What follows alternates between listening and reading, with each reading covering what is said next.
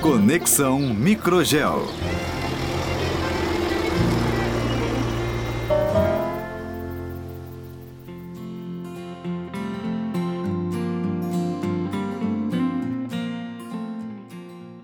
Olá, aqui é a Júlia e sejam bem-vindos ao Conexão Microgel. A Microgel é uma empresa com mais de 20 anos de mercado, 100% brasileira e pioneira no manejo do microbioma do solo.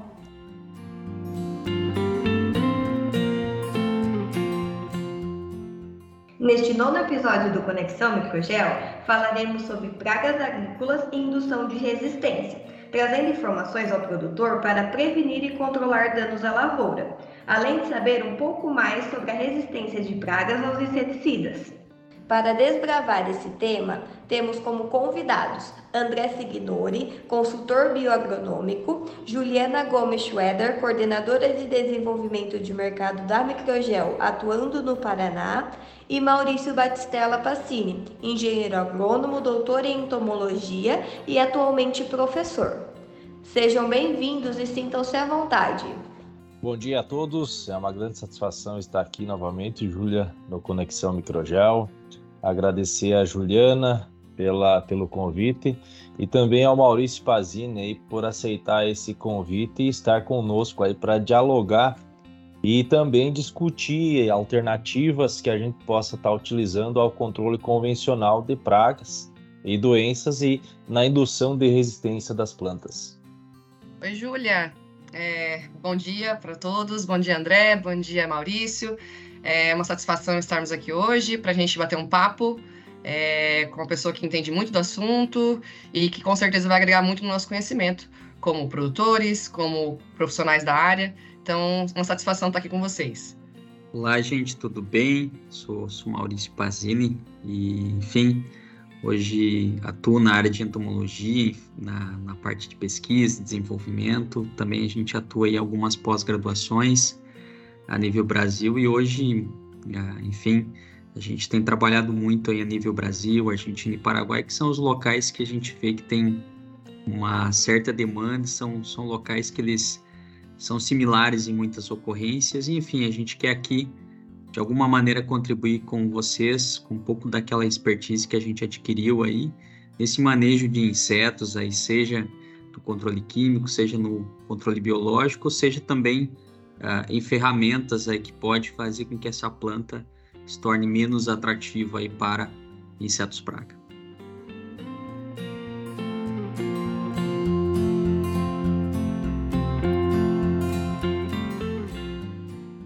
Bom, Maurício, para começar o nosso bate-papo, eu gostaria de perguntar para o professor quais são os maiores desafios hoje no controle de pragas.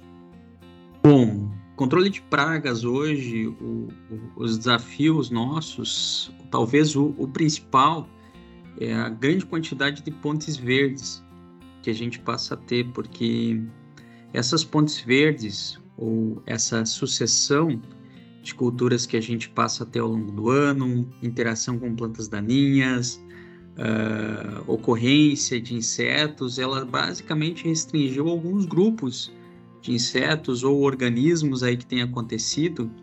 E hoje os principais, praticamente eles cabem numa palma da mão o número de insetos. A gente sempre fala, trabalha o número de quatro ou cinco organismos que, independente da cultura, eles acontecem, né? E, e muitas vezes fala-se que ah, talvez o inseto ele está mais resistente ou ele está mais tolerante, mas em muitas situações é, é a condição ambiental e a presença de uma grande quantidade de alimento, ambiente e abrigo que tem favorecido muito para que essas populações de insetos se mantenham e hoje elas ocorram praticamente em todo o Brasil. Então, talvez o nosso grande desafio hoje é lidar ou trabalhar nesse ambiente onde que você tem praticamente todo ano oferta de alimento para que muitos insetos eles passam a se estabelecer e se desenvolver. E esses insetos, independente do cultivo, eles passam a estar presentes. Ou seja, vamos pegar um exemplo básico aqui de ocorrência de inseto. Vamos pegar o percevejo barriga verde, né? O de cereus melacanthus em algumas regiões do Brasil, grande parte do Brasil, ou de cereus furcatus, corrente um pouco mais aqui no sul do Brasil. Vamos pegar essas duas espécies hoje. Se você for analisar, até então não sentia muito relato da, da ocorrência e reprodução dele na cultura da soja, em termos de densidades elevadas, mas nos últimos anos ele tem ocorrido de uma maneira muito mais significativa. Contudo, uh, eles na cultura do milho, historicamente ele foi um dos, ele é uma das principais pragas do início do desenvolvimento da cultura. Então vamos pegar, a gente falou de soja, onde que ele ocorre, que grande parte do Brasil você tem o estabelecimento da cultura. Você tem grande parte do Brasil pós-soja, você tem a ocorrência da cultura do milho, né? E também, geralmente associada a essa cultura do milho, você vai ter alguns ambientes, você vai ter a presença de algumas poáceas, enfim, como o braquiária, em algumas outras situações você vai ter sucessões com a cultura do trigo, com aveia, cevada. Você pode ter o milheto, você pode ter o sorgo, você pode ter coberturas aí como o sudão, enfim, ou o próprio triticale. São tudo culturas que favorecem muito a presença desse barriga verde. Em outros ambientes, você pode ter talvez o linho ali da linhaça, você pode ter a canola, você pode ter a chia, enfim, você pode ter a ocorrência de feijões, todas essas culturas, até o próprio gergelim, todas elas, o barriga verde ele está estabelecido. Sem contar que em plantas daninhas como buva, em plantas como o próprio amargoso, você tem a presença dele, seja em alimentação ou seja abrigado. Voltando todo o nosso início e pegando esse case que é o percevejo barriga verde, você vê que o nosso desafio é lidar nesse ambiente onde que você tem uma diversidade tão grande de plantas e que nessa diversidade tão grande de plantas, essa espécie em comum, ela passa a acontecer, umas em maior potencial biótico, outras em menor potencial biótico, mas a presença dele, ela passa a ser constante.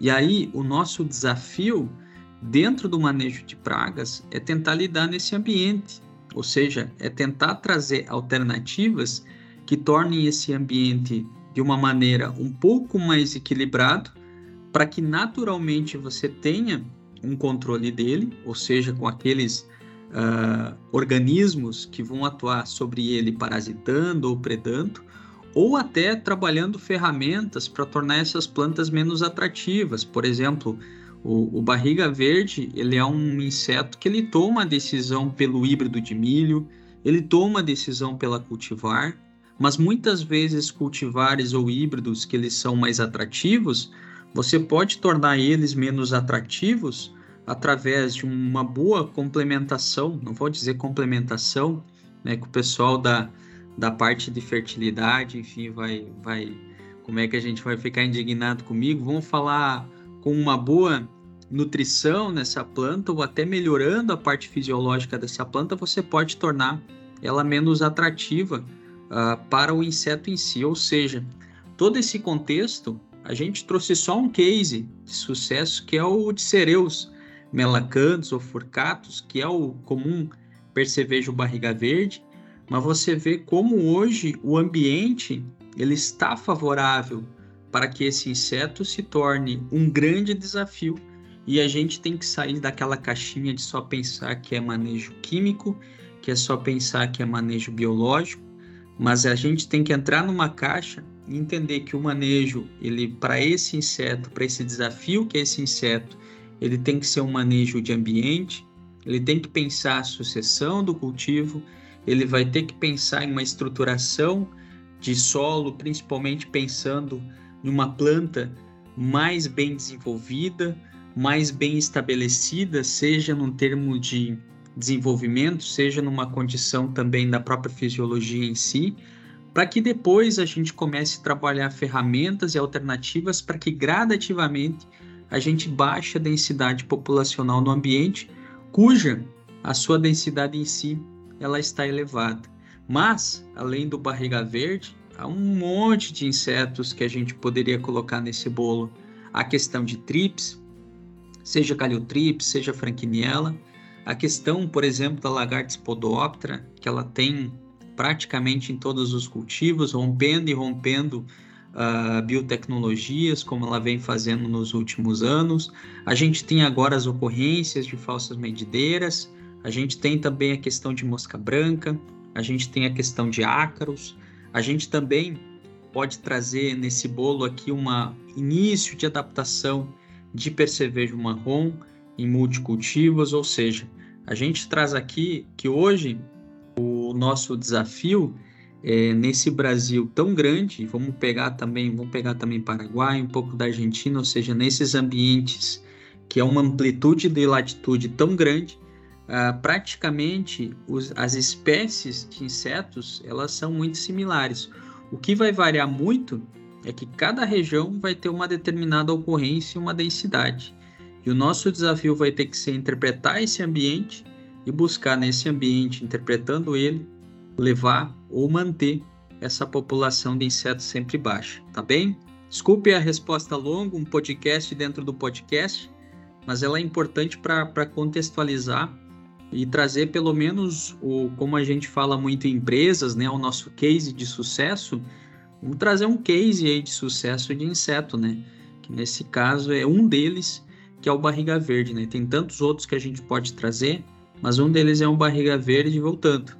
O ambiente tem sido muito favorável, ele tem melhorado a sua forma de se alimentar das plantas e isso fazendo com que ele gere impactos em plantas já no início do desenvolvimento, seja em milho, seja em trigo e agora também em soja. E tu vê o quanto que muitas vezes, por mais que você trabalhe estratégias, ferramentas, o inseto ele sempre tem alguma forma de sair de lado aí e buscar a melhorar, né? A gente fala no ser humano que é a resiliência, a gente fala no inseto que é uma certa adaptação. E o ambiente, a seleção que é feita dele vai tornando os insetos cada vez mais uh, especializados em suas respectivas condições ambientais. Maurício, esse, esse contexto que se comentasse aí, que então a praga, o inseto praga sempre tem alimento uh, o ano todo para permanecer nas lavouras, né? Seja na cultura de importância ou seja nas culturas uh, daninhas. Nesse ponto, o que, que realmente é alimento para, para a praga, né? O que, que atrai a praga para a lavoura? E é possível ter a praga uh, sendo estando hospedada numa planta daninha e depois não atacando a planta de importância comercial? Bom, André, uh, quando a gente fala nesse, nesse texto de insetos, uh, como, como a gente vai num, num, restaurante e a gente escolhe aquilo que a gente quer comer, uh, geralmente tu, tu vai lá no buffet. Talvez quem está nos escutando agora com fome, tu vai pensar, imagina aquele pedaço de bife, né? Claro que tem os mais vegetarianos, então imagina aquele, aquele pote de brócolis lá, enfim o que, que eu estou querendo trazer no contexto? O, como a gente, o inseto, ele tem preferências alimentares. Então, o inseto, quando ele está ali no ambiente, ele, ele busca plantas que forneçam para aquele momento uma melhor nutrição para ele, pela necessidade que ele tem. Mas da ausência daquelas plantas, eles passam a buscar outras alternativas que não fornecem a mesma quantidade de nutrição, mas que de alguma maneira vão suplementar ele, seja para manter ele por um período de tempo, seja para, como a gente pode fazer, estimular ele a fazer o seu processo reprodutivo. Então vamos entrar num contexto aqui.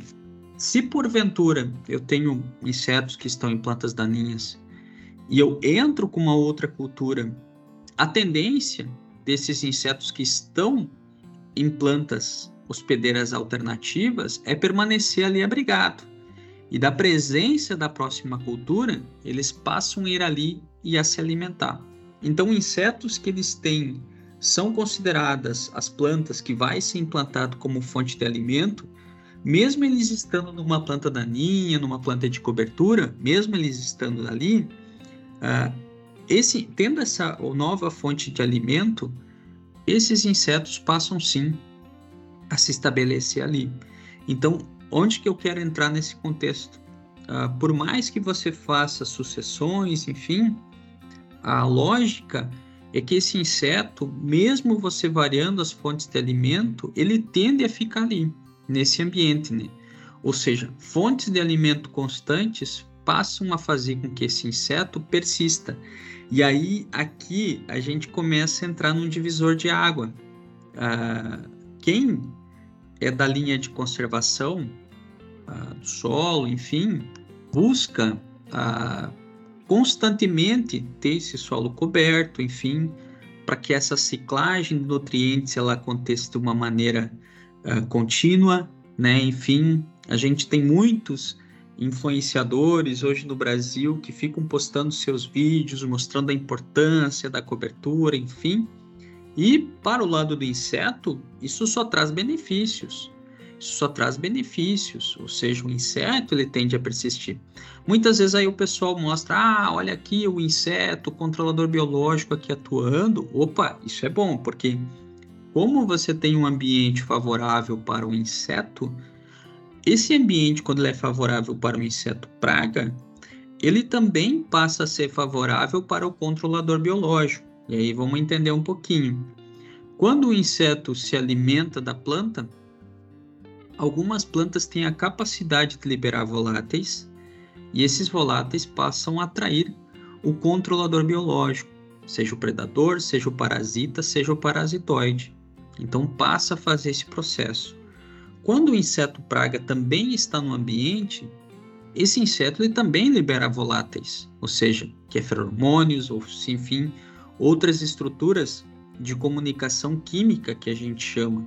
E aí esses voláteis também passam a atrair os predadores e pragas, os, os predadores uh, ou controladores biológicos dessas pragas. Mas aí vem um detalhe: o fluxo populacional ou a intensidade de reprodução do inseto praga ela é muito grande. Ela, o controlador biológico, ele não consegue, em mesmo tempo hábil, se reproduzir. Então, por isso que aí, nesse momento, quando a curva de inseto praga ela está lá em cima, ou seja, eu tenho 100 indivíduos em inseto praga, a curva do controlador biológico ela está em 1 ou 2. E esses 1 ou 2, eles não vão conseguir eliminar a população. E aí, dentro do contexto, é que a gente entra, que a gente entra com práticas e estratégias que vão fazer com que a gente, de alguma maneira, reduza essa densidade populacional de insetos. E aí que vem as ferramentas de controle, seja ferramenta química ou ferramenta biológica. E aí entrando na, no contexto que você falou, André, ah, ali a questão dessa planta, muitas vezes eu posso fazer uso nesse momento de entre safra, onde os insetos estão numa planta hospedeira alternativa, numa planta daninha, enfim, eu posso fazer uso ali de alguma ferramenta biológica. Eu posso introduzir essa ferramenta biológica, porque essa ferramenta biológica ali, ela vem para me agregar. O que, que ela vai me agregar? Ela vai de alguma maneira auxiliar a todos esses indivíduos a reduzir essas densidades populacionais para que muitas vezes nessa sucessão a gente consiga manter essa população sempre baixa. Essa é a estratégia que a gente sempre busca.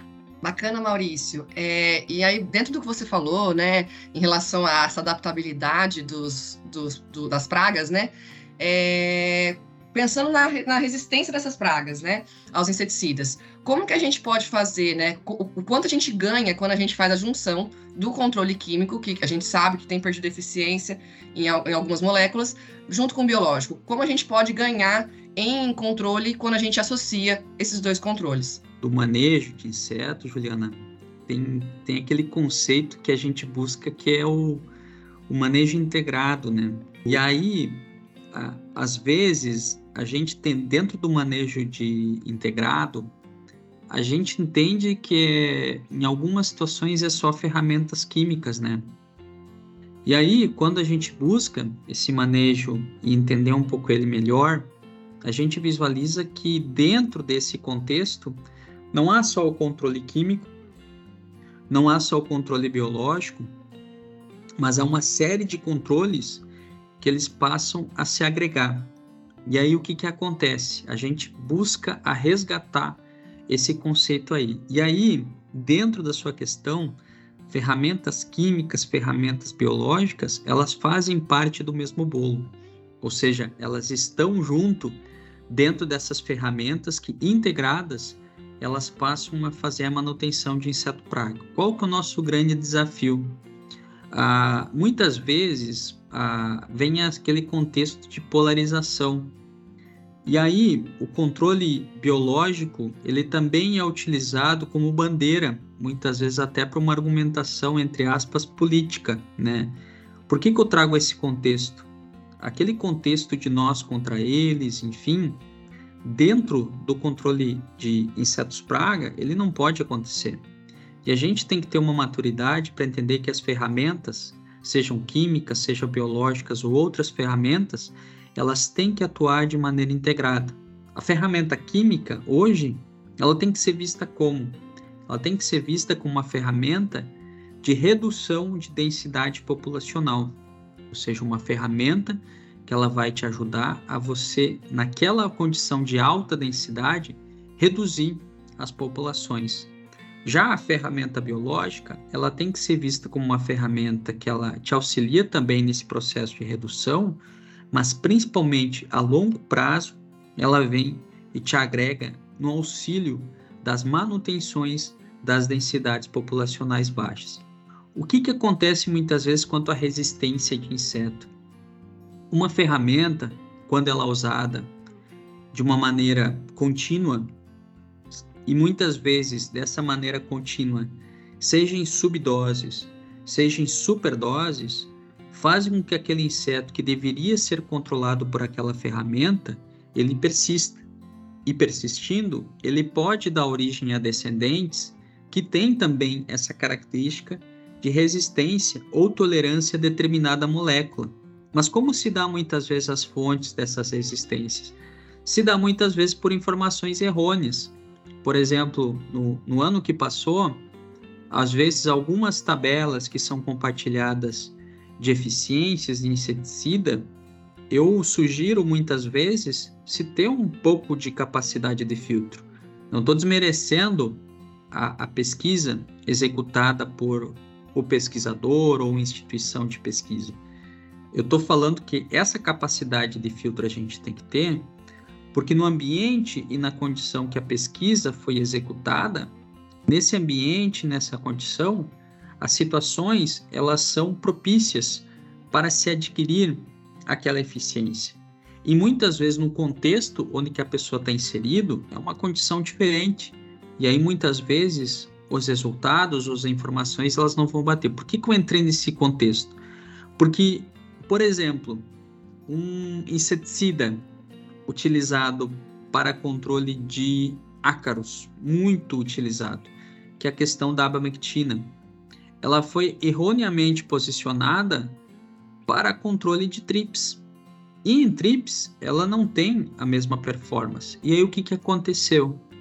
Passou-se a utilizar essa ferramenta de uma maneira contínua, visando trips, cujo foco dela é justamente o controle de ácaro. O que, que aconteceu? Aconteceu que a gente passou a selecionar populações de ácaros. Essas populações de ácaros, nas doses usuais desse princípio ativo, passaram a não ser controlados e aí a gente gera um problema. Hoje a gente passa a estabelecer uma população que ou ela está tolerante ou elas estão resistentes a determinadas moléculas. Isso é uma das ferramentas de tantas outras que muitas vezes uma aplicação contínua, uma situação contínua do seu uso, muitas vezes quando não necessária, ou muitas vezes posicionada de uma maneira errônea, faz com que essas populações elas passem a ficar entre aspas resistentes ou necessariamente resistentes ou em até algumas situações imunes a determinados princípios ativos. E aí vem o contexto, tá? Mas como é que eu posso trabalhar essas condições dessas populações? Há várias correntes. Há correntes que buscam na mesma janela de manejo selecionar o mesmo princípio ativo para que, de uma maneira contínua, você possa eliminar a população de insetos. O que, que seria isso? Eu apliquei um produto A, dentro da mesma janela do ciclo do inseto, eu tenho que repetir essa aplicação desse produto A para quê? Para que o manejo de resistência ele seja executado. Contudo, muitas vezes esse conceito ele está um pouco diferente ou discrepante do que necessariamente o que a gente vê uh, em condições práticas. Por exemplo, há quem tem a corrente que rotacionar as ferramentas elas passam a ser mais interessantes do que esse manejo anterior que eu relatei. E quando você entra nesse conceito de manejo de insetos, buscando a rotação de ferramentas, a gente pode sim ali introduzir a ferramenta biológica, que a ferramenta biológica ela entra como uma ferramenta para agregar a ferramenta química, mudar a forma de ação desse agente sobre o organismo, por exemplo, nos, no caso dos inseticidas, são rotacionar os mecanismos de ação. No caso dos mecanismos biológicos, são é rotacionar a forma com que esse agente patogênico ele vai entrar dentro do inseto e assim a ferramenta ela passa a agregar. Ou seja, assim a gente busca o sinergismo de ferramentas e ação de ferramentas de uma maneira rotacionada, ou seja, rotacionar as ferramentas, elas passam a ser muito mais efetivas. Claro que as correntes e os pensamentos eles têm que ser respeitados, né? Mas quando você tem uma experiência e essa experiência ela é positiva e essa experiência positiva se replica, seria muita ignorância da nossa parte não considerar essas experiências positivas como uma ferramenta para ser implementada e ser difundida. E aí voltamos. Ferramentas biológicas, elas auxiliam muito a gente nesse contexto de resistências de insetos, a gente sempre manter uma frequência baixa de indivíduos com essas características para que os manejos integrados eles passam a ser usados, passam a ser implementados e lá no final, que é o que mais importa, o produtor ter mais rentabilidade e sustentabilidade no seu negócio. Perfeito, professor. Muito bacana essa visão aí dessa integração, né? Na verdade, é um então, todo mundo do mesmo lado, né? Tá todo mundo no mesmo pacote, no mesmo bolo, como você falou. E aí, pensando, você comentou um pouco que as plantas, elas têm formas aí, obviamente, de se defender, né? Não, não estão no mundo a passeio. É... Queria que o professor falasse um pouquinho sobre a questão da indução de resistência a pragas e patógenos é, que as plantas podem desempenhar e como isso aí pode ajudar a gente é, no controle aí de pragas e doenças. Bom, Show de bola. A, a questão de, de, de, indução, de defesas uh, em plantas, ela necessariamente faz com que, quando a gente começa a trabalhar nessa parte, nessa, nessa questão vinculando a insetos, a gente tem que resgatar um pouco daqueles conhecimentos básicos de fisiologia, né? Ou seja, a gente praticamente a gente tem que fazer todo um resgate né, uh, dessa parte aí, porque uh, quando você trabalha focado na entomologia, você está muito mais preocupado com a fisiologia do inseto, comportamento do inseto, a dinâmica populacional do inseto, e esquece que esse inseto tem relação com algo, seja com aquilo que ele vai se hospedar, que é o que a gente chama de conceito de plantas hospedeiras, né? Seja daquilo que ele vai se alimentar que é o conceito que vai ter vinculado a fonte de alimento desse inseto. Dentro da fonte de alimento desse inseto, o que, que o inseto busca? Ele busca uma planta que ela tenha uma condição nutricional mais apta possível para que ele, em menos tempo, ele consiga atingir a sua fase de adulto, né? É, e aí, dentro dessa fase de adulto, ele consiga, dentro do período de tempo, procriar ou ter a máxima quantidade de indivíduos possíveis, e isso está vinculado ao seu potencial biótico, né? Ou seja, para que a espécie ela consiga persistir. Essa é a lógica do inseto. A lógica da planta, quando você tem um inseto que está ali se alimentando, é um organismo que ele está tirando parte dela. Então ela tem que, com a evolução dela, desenvolver estratégias e ferramentas para tentar se defender desses organismos nocivos. Contudo, quando a planta ela investe muito em proteção, em defesa, você sabe que ela tira de outros, outros locais. E entre esses locais, a gente tem necessariamente a questão de produtividade. Então, o desafio inicial passa a ser a como fazer para tu trabalhar nesse cobertor curto, né? Ou seja, você tira em resistência ou tolerância e você bota em produtividade, ou você busca equilibrar, ou você busca mais uma rusticidade dessa planta, né? Então, o primeiro desafio é tentar entender esse contexto. E aí, aqui vem um parênteses dentro da questão, é que hoje, ah, em função do híbrido, em função da cultivar, você já pode estabelecer diferentes contextos ou programas de manejo ah, num contexto amplo. Porque cada organismo, cada ah, patógeno, cada condição, ela vai influenciar muito o tipo de planta. Mas o tipo de planta também vai influenciar a condição ou a situação que ela vai ter desses organismos. E aí, a planta em si, ela passa a ter estruturas que passam a tentar defender ela. Uma delas é a questão da própria relação de tricomas ou estruturas de defesa, que essa planta vai tentar desenvolver o máximo para tornar ela menos palatável possível.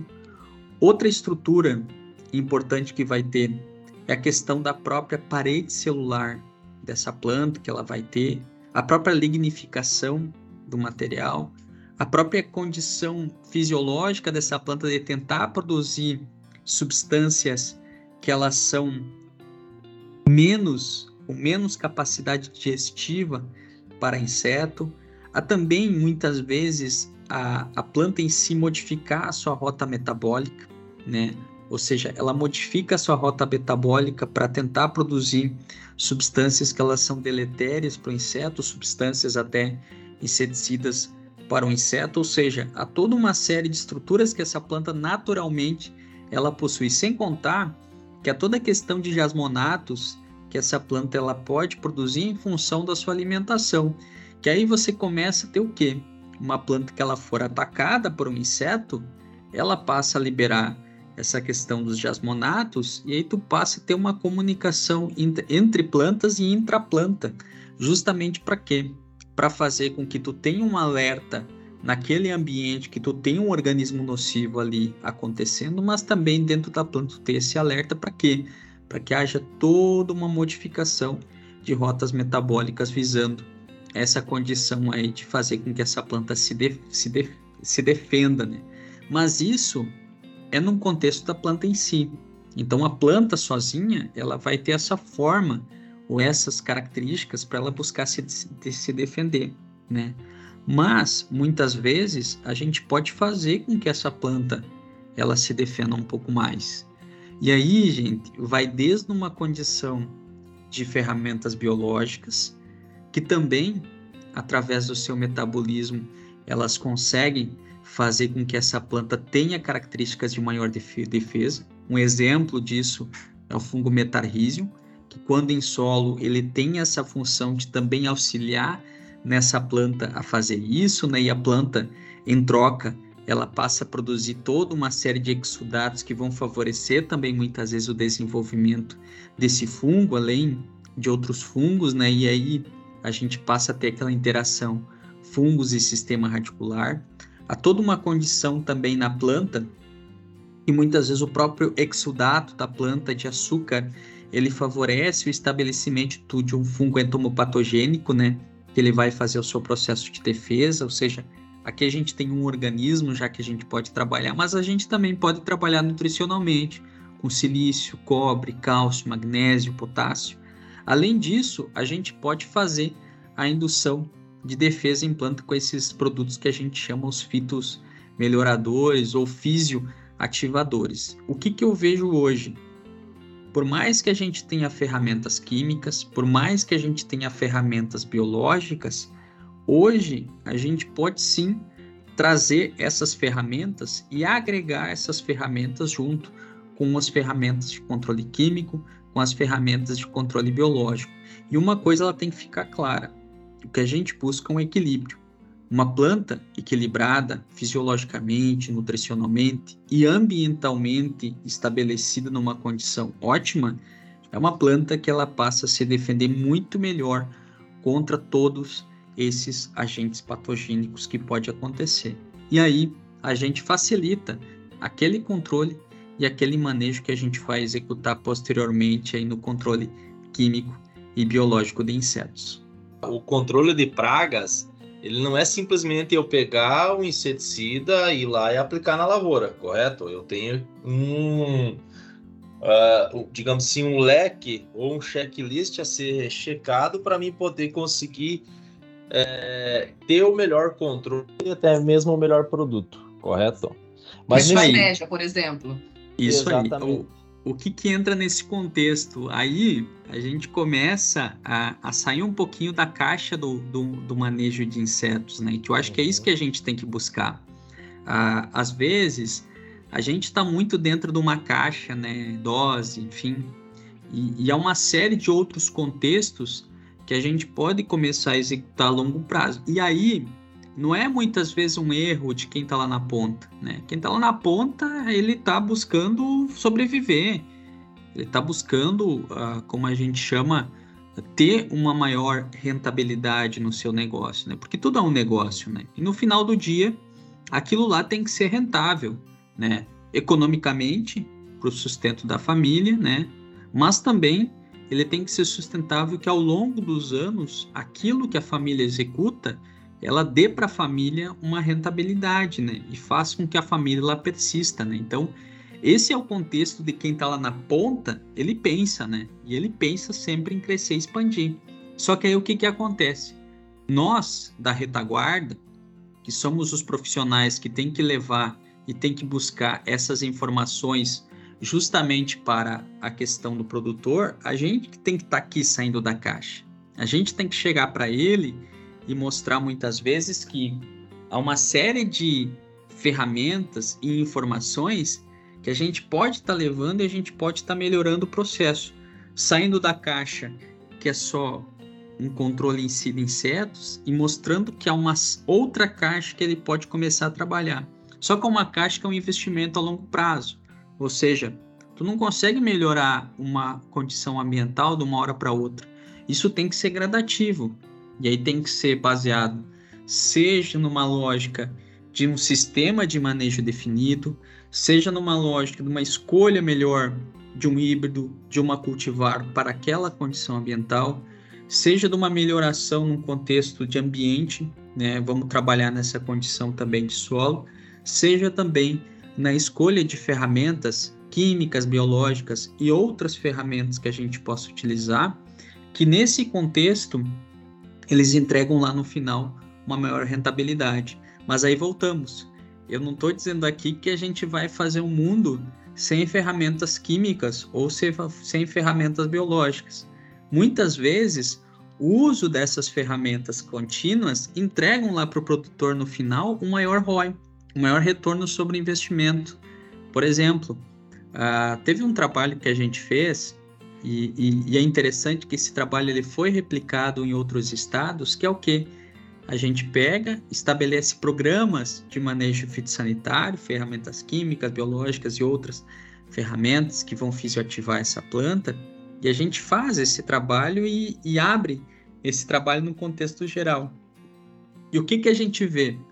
que naqueles ambientes onde se teve um maior investimento na proteção dessa planta, em determinadas condições ambientais, enfim, essa planta entrega maior rentabilidade. Então, o sustentável para nós hoje, ambiental e econômico, ele não está simplesmente na questão de tirar ferramentas. A gente tem visto que investir em ferramentas, ela tem mostrado que para o produtor dá maior rentabilidade, da maior liquidez no final. E aí que a gente começa a trabalhar o que a gente busca, que é esse equilíbrio dessas ferramentas. Ele não está no fato de você tirar, e sim está no fato de você simplesmente alocar as ferramentas nos momentos onde que elas devem ser utilizadas. E aí exige de nós que estamos aqui na retaguarda um conhecimento não só de uma ferramenta, mas um conhecimento praticamente de todas as ferramentas. E aí exige de nós com que a gente tenha sempre essa resiliência de buscar interpretar. E aí buscar interpretar é não estar com o copo cheio, né? Às vezes até a gente vai em muitos ambientes e tu identifica as pessoas que estão com o copo cheio, que muitas vezes não estão lá porque querem aprender, estão lá simplesmente porque querem estar lá, né? E a gente identifica pessoas que estão com o copo vazio, pessoas que elas querem aprender. E aí, essa é a sugestão que a gente dá para todo mundo. Se você estiver na lavoura, se você estiver no ambiente de sala de aula, se você estiver com um produtor, se você estiver com qualquer pessoa, esteja sempre com o copo vazio, porque sempre você vai aprender alguma coisa, sempre. E você está num ambiente que tem informação diferente do que você conhece, e você não parar para aprender, você simplesmente está com o copo cheio e você está perdendo tempo naquele espaço. Ou seja, esteja sempre com o copo vazio, porque todo dia a gente está aprendendo e a lavoura ela exige de nós isso. Todo dia aprender e observar uma coisa e descartar aquela coisa é o maior tiro no pé que possa acontecer. E por mais que a gente tenha muitas vezes livros que eles são escritos há décadas, os livros eles são uma base de conhecimento. Eles não são o conhecimento que você está vendo e você olhar uma coisa diferente e ignorar essa coisa diferente, é simplesmente estar com o copo cheio. Por que, que eu trago esse contexto aqui? Porque, voltando, nós, hoje, num contexto de manejo de insetos, a gente vai ter que sair da caixa. A gente não vai ter que ficar na mesma caixinha que a gente teve ao longo dos anos. Porque se o que a gente estava fazendo estava certo, a gente não teria mais problema de insetos. Então, a gente tem que voltar abrir a cabeça e sempre estar tá buscando essa nossa resiliência e de sempre melhorar o manejo e esse contexto de manejo de insetos praga. Maurício, eu acho que esse é o desafio e a grande virada de chave né, da agricultura moderna, né? Pensar no manejo como um todo. Pensar em trazer a melhor condição para a planta. Acho que você comentou um pouco disso forma isolada e, e acabava é, deixando a planta de lado e, na verdade, entender a demanda da planta como um todo. E aí sim a gente consegue, né, é, através de ferramentas pontuais, consolidar isso e ter resultado positivo, né? Mais Não, ou menos seria isso? É bem isso, Juliana. E, e, vamos, vamos, vamos fazer uma analogia, um, trazer um contexto diferente, né? O, o maior gasto na saúde hoje, ela é quando você está resolvendo o problema quando você está com as Já tá pessoas. doente. É, isso aí, com as pessoas doentes, enfim, esse é o maior gasto, né? E o maior gasto que a gente pode ter numa planta é justamente quando essa planta está doente, né? Porque além de você gastar para controlar aquele problema, se for controlar, você ainda vai ter o gasto da planta. Porque uma pessoa doente, ela gastou energia, ela tirou a energia vital dela para se proteger, né? E uma planta doente, ela também vai gastar energia para se proteger, para se desenvolver e vai modificar a sua rota metabólica para tentar se defender. Isso tem gasto energético. Agora, quando você antecipa, quando você previne, quando você não deixa acontecer, isso faz com que essa planta tenha o seu máximo potencial. E a mesma coisa o ser humano. Quando você previne e coisa, você também consegue dar esse máximo potencial. Então esse é o contexto que a gente quer trazer, né? Essa prevenção, essa manutenção a longo prazo, ela é fundamental. E aí cabe a nós entender cada contexto, cada situação e interpretar o meio que a gente está. A gente sempre fala, quando a gente vai num lugar diferente, a experiência nossa talvez naquele local é de uma hora, né? As pessoas que estão lá estão a vida inteira naquele local. Então, às vezes a gente traz experiências externas para fazer com que essas pessoas que estão no seu ambiente possam interpretar e ver aquilo que foi passado, elas tentar de alguma maneira melhorar aquele ambiente que elas estão produzindo. Maurício, e nesse contexto aí de manter planta equilibrada fisi fisiologicamente, é, trazer toda a parte também nutricional, pensando uh, na resistência a, desta planta à praga.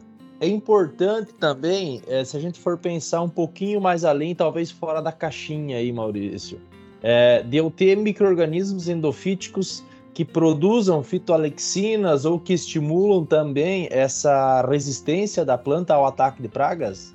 Tudo o que for benéfico para a planta, que não roube é, energia, tanta energia dessa planta e que estimule essa planta a se desenvolver, a se proteger, isso vai ser benéfico. Eu, eu vejo isso como eu, há um caminho que a gente tem que traçar muito grande. Claro que esse caminho ele também gera muito oportunismo, né? E, e, a, e a gente também tem que ter uma capacidade de filtro para entender aquilo que realmente possa ser utilizado e aquilo que realmente vai dar retorno lá no final, né? E isso é num contexto amplo, né? Para qualquer, qualquer alternativa que a gente for.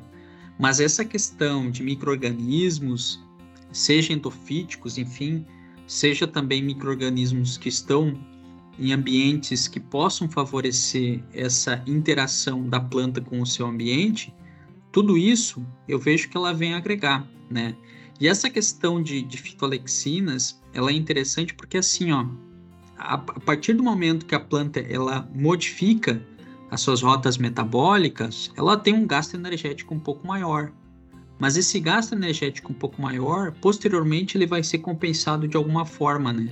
Porque voltando, é maior, é mais custoso para a planta ter um inseto se alimentando, uma doença se estabelecendo, um nematóide ali, ou uma competição com uma planta daninha, do que necessariamente fazer ou induzir as substâncias para sua proteção ou para fazer com que essa planta ela se torne menos atrativa. Porque talvez o controle ou a indução melhor que a gente poderia ter com uma planta é fazer com que essa planta se torne menos atrativa para o inseto, né? Ele não preferir aquela planta. Talvez esse seria o nosso grande desafio e talvez aí com micro-organismos a gente possa fazer isso também. A gente tem um, um caminho longo aí pela, pela frente nesse, nessa questão de controle e até mesmo de equilíbrio tudo da planta. E acredito que a gente vai se surpreender com algumas uh, descobertas ou algumas tecnologias que venham para agregar e para somar aos que já tem, principalmente nesse, nessa questão de micro-organismos, uh, eliminação do açúcar livre na folha, uh, tolerância ou é, proporcionar melhor ambiente de produção para que a planta possa estar tá equilibrada é, tanto nutricionalmente quanto fisiologicamente, né? Nesse processo todo a gente vai ter é, muitas tecnologias vindo para agregar o nosso trabalho aí.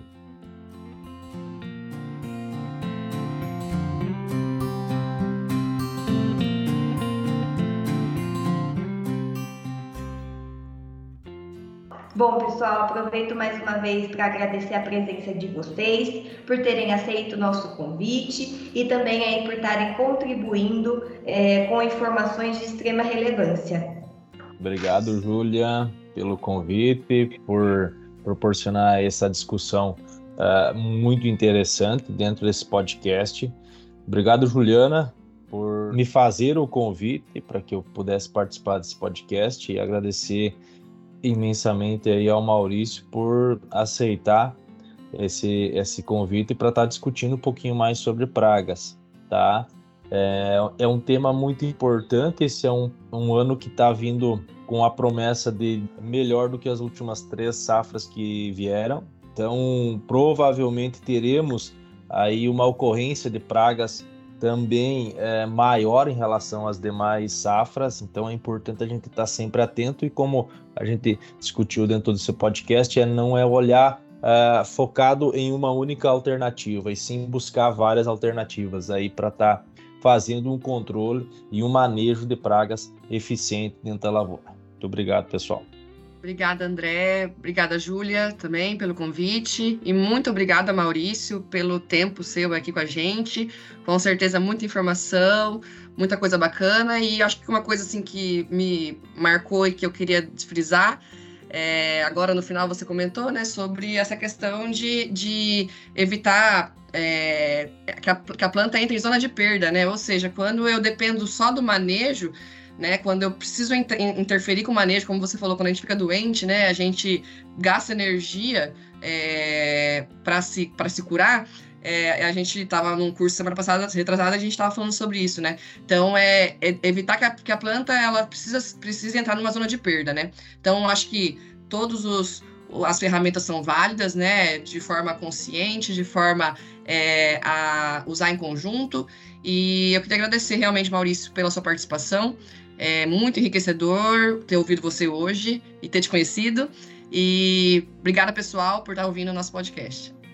Não, bacana, gente. Eu que agradeço.